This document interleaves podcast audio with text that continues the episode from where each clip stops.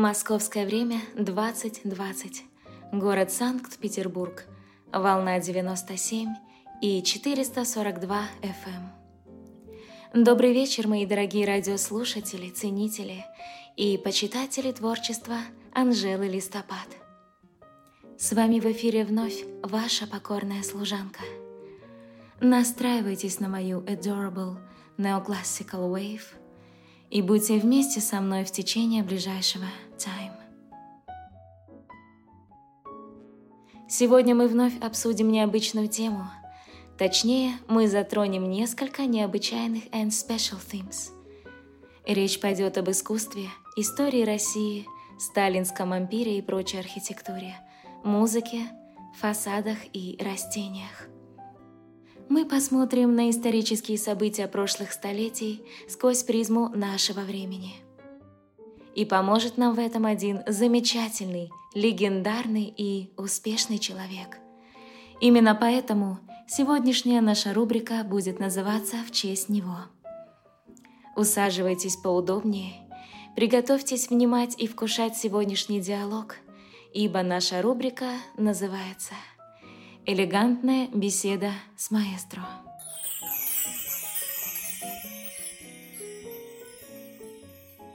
Сегодня мы продолжим наш необычный разговор с нашим гостем Этьеном Лакур де Латром. Я напомню нашим радиослушателям, что Этьен – прозаик, публицист, философ, историк России, историк моды, конферансье, певец, коллекционер и писатель, прославившийся известной монографией История мира – шокирующие факты. Именно эту книгу мы и начали подробно разбирать в нашем прошлом выпуске. Напомню нашим радиослушателям вкратце начало этой книги. Всей мировой политикой управляло государство Таиланд. Таиланд дает заказ Англии колонизировать страны Америки и всю Ирландию для того, чтобы построить колонны с водой и провести в стране долгожданную канализацию, а именно – построить реки и каналы. Но Англия неправильно поняла посыл Махата Марача и решила заняться рабовладельческим строем. Таиланд решает отомстить Англии за неповиновение, и для этого тайцы строят дочернее предприятие – Китай, для построения первой в мире бункер-лаборатории – Мавзолей, который они построили с разрешения Ивана Грозного для якобы клинических исследований останков Василия Шуйского – в 1589 году. Этот мавзолей состоял из трех подземных этажей, оснащенных новейшим техническим оборудованием – деревом, топорами и палками. На минус первом этаже располагался музей астрологии и дизайна человека имени да Винчи. На минус втором этаже была некая лаборатория, в которой ученые разрабатывали новую модель – Топ-модель по-американски «Старый Бэнкс» на телеканале Муз-ТВ для прикрытия. На минус третьем этаже располагался сам мавзолей, в котором ученые создавали киборгов-убийц. Одним из них был Михаил Илларионович Кутузов. И они вели тайную слежку за английским правительством, подсылая королевскому двору русских шпионов-композиторов для сбора информации. Одним из таких успешных шпионов был Михаил Иванович Глинка. В 1523 году ученые создали и вручили Глинке разработанную зиготу, которую он должен был передать английскому парламенту. Но зачем они ее создали, Этьен? Начнем издалека. Сейчас вы должны очень внимательно следить за моей мыслью, потому что она будет очень сложная и немного запутанная. Да уж, мы постараемся. Мы постараемся. Начнем с великой династии Тюдоров. Той самой династии, которая просуществовала с 1485 года по 1603, и где последним правителем была Елизавета I. Собственно, я хочу вам рассказать о том, что было еще до колонизации. Как всем должно быть известно, основателем династии Тюдоров является Генрих VII. Тот самый Генрих, который одержал победу на войне Алой и Белой Розы, где разгорелся конфликт и произошло столкновение Ланкастеров и Йорков. Запомните этот факт обязательно, я к нему еще вернусь. У Генриха был небезызвестный сын, думаю, вы все его прекрасно знаете. Знаете? Ну, конечно. Генрих VIII, легендарная синяя борода, представитель европейского абсолютизма. И вообще страшный и грозный человек. Сейчас его бы привлекли за харасмент и домашнее насилие. Это точно. Ему очень повезло родиться в средневековье с такими нравами. Но что же явилось поворотным в его правлении? Ох, полагаю, развод с Екатериной Арагонской, которая не хотела признавать церковь. Да. И э, женитьба на Анне Болейн, Молодец. которая не исповедовала католицизм и болела за протестантизм. Все правильно. Для Англии того времени это все-таки было шоком настоящей реформации. Да-да-да, вот с этого момента все и началось. Знаете, почему Генрих решил развестись с Екатериной Арагонской? Он влюбился в Анну Болейн и решил на ней жениться. Не все так просто. У Екатерины Арагонской случился роман с небезызвестным Михаилом Ивановичем Глинкой. Он был так в нее влюблен. Как вы догадываетесь, это была секретная операция. Что посвятил ей целое сочинение «Арагонская охота». Арагонская – это производная от ее фамилии. Охота – от слова «hot». Екатерина была горячей штучкой. Она, конечно, просила его о железнейшей конспирации. Ведь как, но ведь как-никак она была женой английского дьявола. Глинка якобы не мог иначе. Он ужасно страдал по ней, находясь в солнечной и томной Италии. Король Англии все узнал и был разгневан, и во что бы то ни стало потребовал развода у церкви. В итоге ему пришлось объявить себя главой англиканской церкви, что в корне изменило все. Генрих отлучился от католической церкви и заставил всю страну исповедовать протестантизм. Произошла английская реформация, где англиканская церковь отделилась от римской католической. И все из-за этих поганых женщин. Господи. Добрый вечер. Вы в прямом эфире. Добрый вечер, госпожа Листопад. Здравствуйте, господин Лакур де Латер. Здравствуйте. Как вас зовут? Меня зовут Жанна. У вас такая потрясающая передача. Ну что вы. Спасибо, Жанна.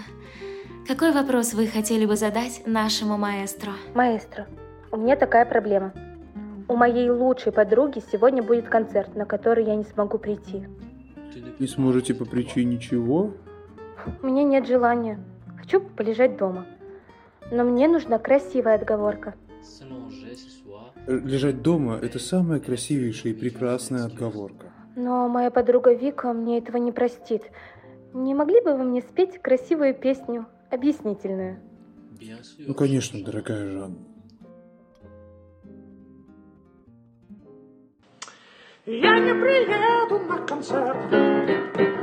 Вика, прости меня, Вика, прости меня. Я не приеду на концерт. Вика, прости меня, Вика, прости меня. Вика, прости меня, Вика, прости меня. И удачного выступления тебе, что все было хорошо, хорошо, хорошо. Жанна, спасибо за звонок. Надеюсь, ваша подруга Виктория оценит труд нашего маэстро. А мы возвращаемся к разговору. Этьен, что же сделал Михаил Глинка? Вы знаете, вы будете шокированы тем, что я сейчас скажу.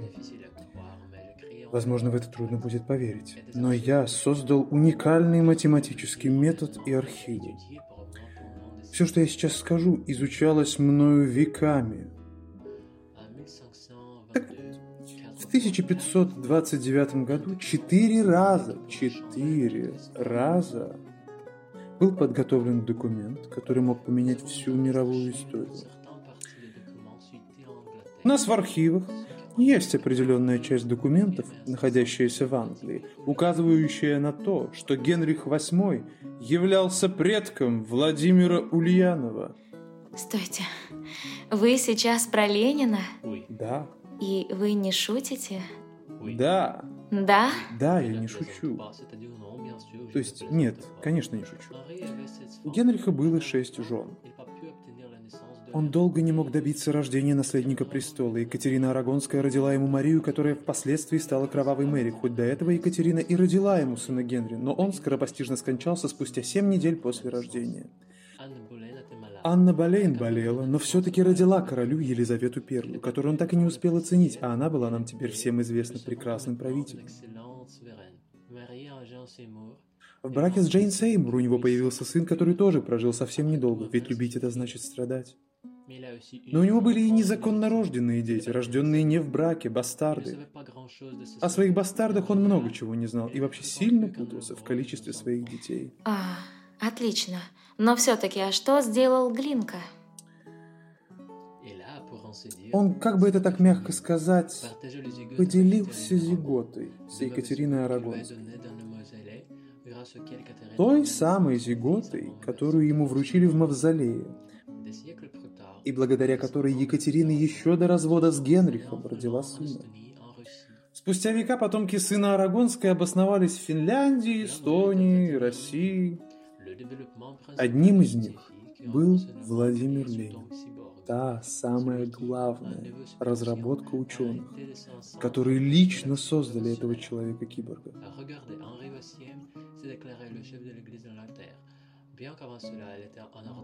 Вот смотрите, Генрих VIII объявил себя главой англиканской церкви, хотя до этого был ярым католиком, и только позже ударился в протестантизм. А Ленин по молодости исповедовал православие, а позже стал и атеистом, и антитеистом. По сути, объявив себя главой Российской социал-демократической рабочей партии. Генрих VIII стал протестантом, Ленин был за протест. Протестантизм, понимаете? Боже, Господь. Вы знаете, я довольно долго разбирал архивы Мавзолея и нашел один документ. Документ, подтверждающий то, что тайское правительство поручило Ленину организовать новую войну Алые и Белые Розы. Только на этот раз она должна была называться войной красных и белых. Вот, посмотрите. А в Мавзолее тем временем было готово новое оружие. Чайная роза. Чайная. Кстати, даже сохранилась ее фотография. Вот, смотрите. Смотрите. Боже, какая красивая и одновременно страшная роза. Да, все так и есть. Тайское правительство планировало разбить Англию чайной розой. Но так как чайная роза была сделана в Китае, она довольно быстро пришла в негодность, еще до того, как повзрослел Ленин. И ученым пришлось приступить к плану «Б». И что же это был за кровожадный план «Б»? Вы знаете, я думал над этим долгие годы. Пока не наткнулся на фотографию Ленина с мешком котят. Вот она. Вот она. Да, я видела эту фотографию. Ну ладно. Он собирался их топить. Вовсе нет, это неправда. Ну тогда почему он держал котят в мешке? Он спасал их от страшной участи. Ленин был заядлым кошатником и обожал животных, особенно котяшек. И вот нашелся еще один наблюдательный человек, который понял, что главным оружием может быть что-то очень милое. Потому что все милое и прекрасное нас обезоруживает и отвлекает от настоящих улик. Этим наблюдательным господином был разработан новый план. Ленин должен был завести в Англию огромнейшую армию котов и передать ее в качестве подарка английскому парламенту. То время на престол восшла Анна Стюарт, которая была очень озадачена социальными сетями. Она первая, кто стал вести YouTube-канал под названием Royal Family. Тогда на этом канале часто рекламировался чай Ричард. Этого было недостаточно для английской империи. Нужно было менять контент. Анна Стюарт так была влюблена в котиков, которых с китайской скоростью распространил Ленин, что весь контент ее канала превратился в жизнь придворных котиков. У Англии очень быстро упал рейтинг, и в лице всего мирового СММ-сообщества держава рухнула. А как вы сами понимаете, самое важное в нашей жизни – это реклама, охваты и рейтинг. Также лайки, репосты и подписки. И все это тайцам подсказал один очень проницательный и четко смотрящий в будущее человек. И кто же был этим человеком? Этим человеком был Альберт Эйнштейн. И я так и знала. Я так и знала. Господи. Ну дела. Он вовремя понял, что все в жизни относительно, и не всегда глобальные проблемы решаются кровопролитиями и эпидемиями. Вы в прямом эфире. Здравствуйте. Мы вас слушаем. Алло, добрый вечер, Анжела. Добрый вечер, месье Лакур-Эдуатор. Добрый вечер. Как вас зовут? А, меня зовут Александр. Александр. Какой вопрос вы хотели бы задать нашему маэстро? Месье Лакур-Эдуатор, у меня очень сложная ситуация. Я влюблен в девушку по имени София. Это очень мудрое имя. А, да, я не знаю, как пригласить ее на свидание. Не могли бы вы дать мне музыкальный совет? Спасибо. И типа вот так вот. София, София, что мне делать, чтобы ты полюбила меня? Что твои губы ласкали мое тело, чтоб ты держала меня, чтоб я ласкал тебя, терзал тебя своими губами, а ты держала мой. И типа там. И она потом говорит, дескать, э, типа, Тебе надо купить мне, там типа, тебе, тебе, тебе надо купить мне мороженого и мороженого, типа мороженого и пирожного. Тебе надо купить мне того всего. Хочу я очень много, да-да-да-да-да-да, хочу очень много я всяких э, сережек. И такая в конце говорит, а главное, что ты должен мне купить, это мороженое картошка.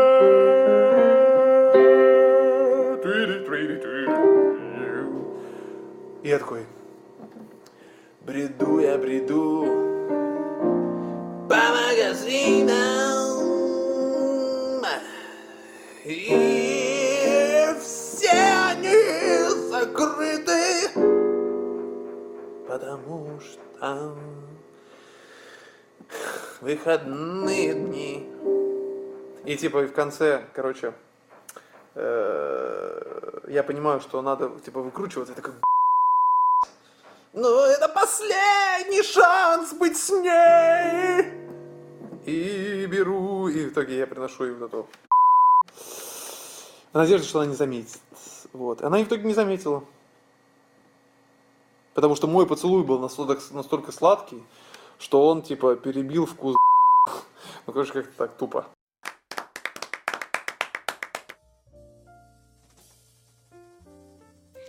Этьен, что же было после того, как Таиланд нанес урон Англии?